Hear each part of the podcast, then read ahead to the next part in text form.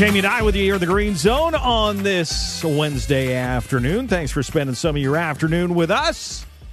Still to come, double take with uh, Daryl Davis here on the Green Zone. But right now, we are joined by the newest member of the Rough Riders offensive line, signed last week in CFL free agency, uh, turning in the uh, royal blue of the Winnipeg Blue Bombers to return in the green and white, where he uh, started his CFL career uh, way back in 2015 is Jermarcus Hardrick on the green zone. Jermarcus, welcome back to Saskatchewan. Man, thanks, man. How you guys doing, man? Thanks for having me on. Very, be back. We, we are happy to have you back after a great couple of years with the Winnipeg Blue Bombers, but I need to know just why? Why would you leave the dynasty of the Bombers to come help rebuild the Riders? Well, it was a couple of things that played in it. I was I was I was kind of looking for market value or to see what my market was. I've never really tested the market. I was always kind of selfish to my wife until I was comfortable there, and she kind of always wanted me to test it. And we kind of ended up testing, and some things fell in our in our order. And I wasn't looking for a new new challenge or a new direction or a new motivation. But after talking to Mace and talking to my wife, it sounds like something I want to be a part of. I started my uh, career in 2014 with BC, but in 2015, it was the old stadium, and I, I got a chance to feel that love from SAS. We were 0 and 9, and I think we got our first win at Labor Day. And I don't know, I won a Grey Cup now. It felt like we won a Grey Cup then. It was our first win of the year. So I know what I'm stepping into, and I'm excited. Yeah, I, you were one of those guys who uh, had to wait a little bit. Naaman Roosevelt was the other, and I was thinking, oh man, next season maybe bring back Jermarcus Hardrick. But of course, uh, things led to another. You have two Grey Cups uh, with the Winnipeg Blue Bombers. What you have learned in Winnipeg over the last couple of years, so, so much is made about the culture there. How much is that culture theirs? And the riders can't just say, "Hey, Jermarcus, how do we build culture?" How much do you guys just have to make it yourselves for a new culture in the room here in Saskatchewan? Uh, I answer that first part first, then I come to the second. But in Winnipeg, the culture thing is real. It's from the top down. It's from the people in the ticket office. It's from the equipment staff, from the players. Everyone there with one goal, and it was. I have no not one bad thing to say about Winnipeg, and I just had a great time there. Everyone there had one goal. We didn't look at the results. We didn't look up at the scoreboard. Scoreboard we wanted to work hard every day, and when you played us, no matter if you won or lost, you know you had just played us. And it, and from that, from doing that for years and years and winning day in and day out, the success started to show later. And I was glad to be there, and they was patient with us and patient with O'Shea, patient with a lot of guys on that team, and it paid off. And and for as far as it happening in SAS, I won't I can be a part of it, and I'm excited, man. We got a lot of great men there from the guys they signed and the guys they have there. Man, we just have to all make this thing one thing, man. I know a lot of us have a different background, different story. We have to put our ego away, put our past away. Let's make this thing about us and just build it day by day. We're trying to do that right now. We're already texting. We're already getting to know each other as much as we can, much as we can over the phone and text. And when we get there, it's about building that bond, getting to know each other, see what makes what, see what makes someone tick, what doesn't make them tick. Starting to love on guys, so, showing that you care more than talk about it. Just we need to just be about it, and I think the more we be about it and be great men and do things right way, I don't know when it'll happen, but things will start turning around. Jermarcus Hardrick joining us, signed in free agency by the Rough Riders, coming over from the Blue Bombers.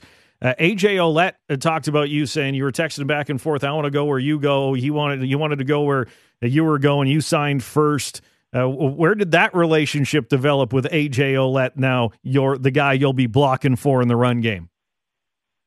Uh, I say it was after Christmas, after I had talked to my agent, and I, I had a feeling that I was going to the window, and I started reading um, CFL things, started seeing guys who was going to the window, and I probably messaged ten to fifteen guys. Uh, probably went to their private, didn't get a lot of response, but AJ was one of those guys who responded one of those guys I respected on film, one of those guys I was seeing that was getting a lot of a lot of attention, which he should. He's earned that. And uh, I sent him a message, and we messaged back and forth, and it's just been one of those guys that's just working our way.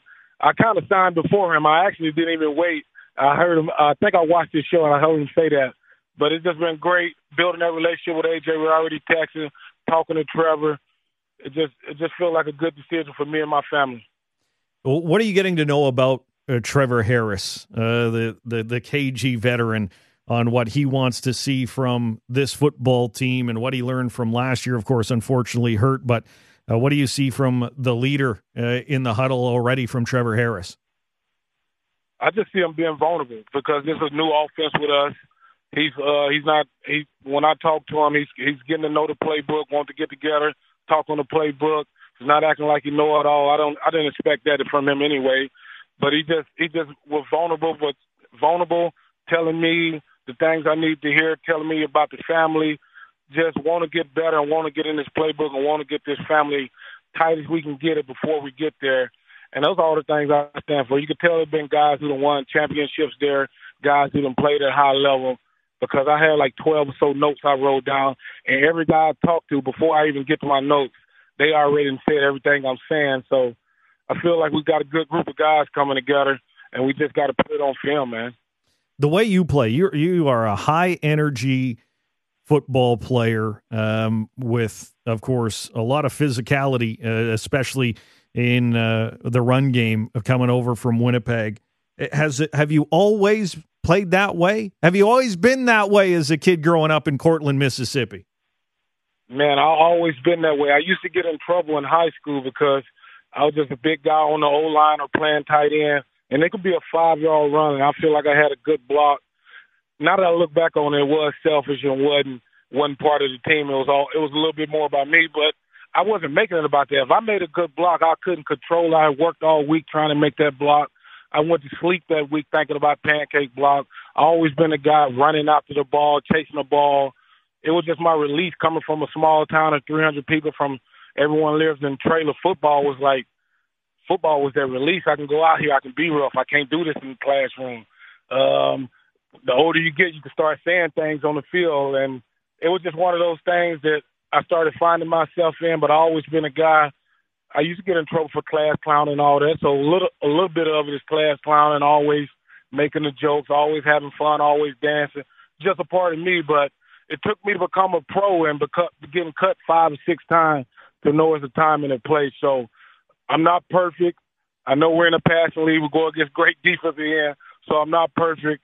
So I try to make up for it in the run game, and uh, I'm just looking for the guys to have my back, and I'm going to have their back. And yeah, man, we just we just got to get our mentality right, get everything right. I'm excited, man. Just talking to Mace, talking to Jo, guys that won it, guys that been in the high level, how they want to run meetings, the input they're getting from guys, just making an open line of communication.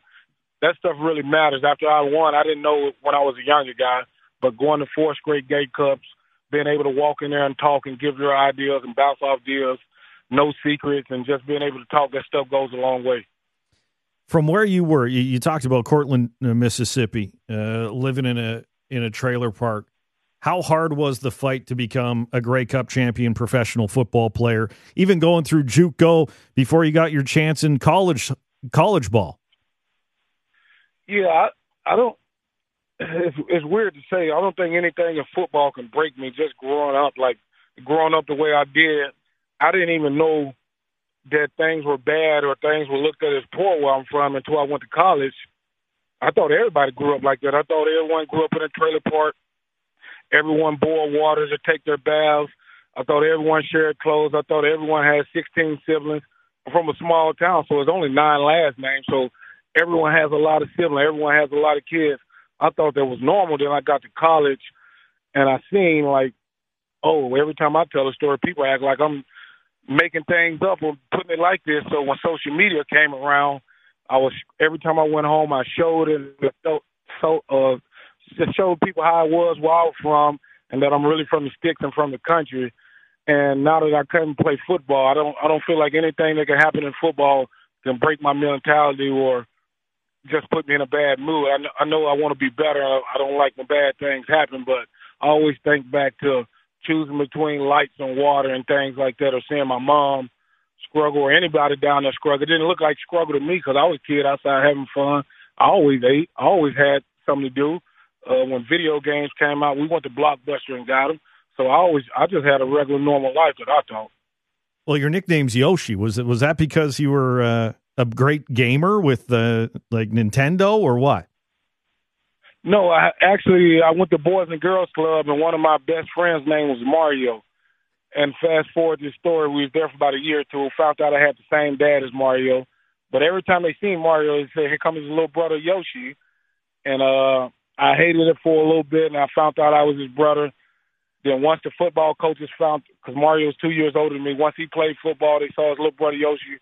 Once the football coaches started calling you Yoshi, you're Yoshi to the teachers, to everyone, especially in a small town. And and I've been Yoshi ever since. And uh yeah, especially my football name. Now that I'm getting older and I'm doing more resumes and trying to be out more in the community, try to use Jermarcus as much as I can. But I don't have a problem anyone calling me Yoshi Jermarcus anything. Well, now you're wearing green, so it all's coming together, uh, Jermarcus, uh, with uh, the color green and Yoshi. But uh, we need to get you together with our game day analyst. Our game day analyst, his name is Belton Johnson. He went to Ole Miss. He's from Coffeyville, Mississippi, about a half an hour's drive from where you're from. I can imagine the stories you two could share growing up in the country in northern Mississippi. Oh yeah, I've heard the name. I know I kept up with Ole Miss growing up. I'm only ten minutes, twenty minutes from Ole Miss growing up, so Ole Miss was my life, and I always kept up with the big man. Uh, uh, I used to follow him on Twitter. I think when I was a when I when I was old old fast. But yeah, I know the name. I'm excited to meet him. I love to see a country boy who makes it out of makes it out of that environment and gets to the big city, man. Well, Jermarcus, uh, welcome back to Saskatchewan, and thanks for doing this today. It's a great catching up. No worries, man. I'm excited to see you guys. Hope everyone's doing great, man. Take care. That is Jermarcus Hardrick, one of the newest members of the Saskatchewan Roughriders, uh, signed last week in CFL free agency to help lock down the tackle spot uh, for the Roughriders offensive line, protecting Trevor Harris and opening up the holes for the new guy as well in AJ Ouellette. You you just feel the energy from is is it May yet? Are we at training camp? I'm all of a sudden really I, I want to get this thing started with this new football team